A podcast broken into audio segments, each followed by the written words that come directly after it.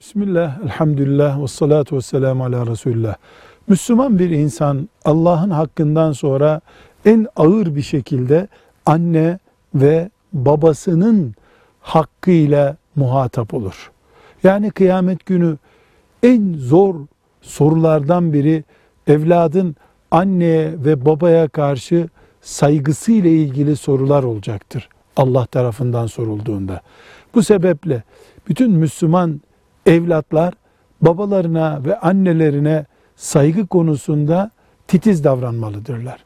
Eğer bir örf yani toplum içindeki uygulama evladın babasını babanın ismiyle Ahmet diye çağırmasını ayıp telakki ediyorsa din de bunu yasaklamış demektir. Toplumlardan bir toplumda evlat babayı ismiyle çağırıyor, anneyi ismiyle çağırıyor ve kimse bundan incinmiyor, goncunmuyorsa, eğer baba da bundan rahatsız olmuyorsa bunun için bir sakıncası yok denebilir. Velhamdülillahi Rabbil Alemin.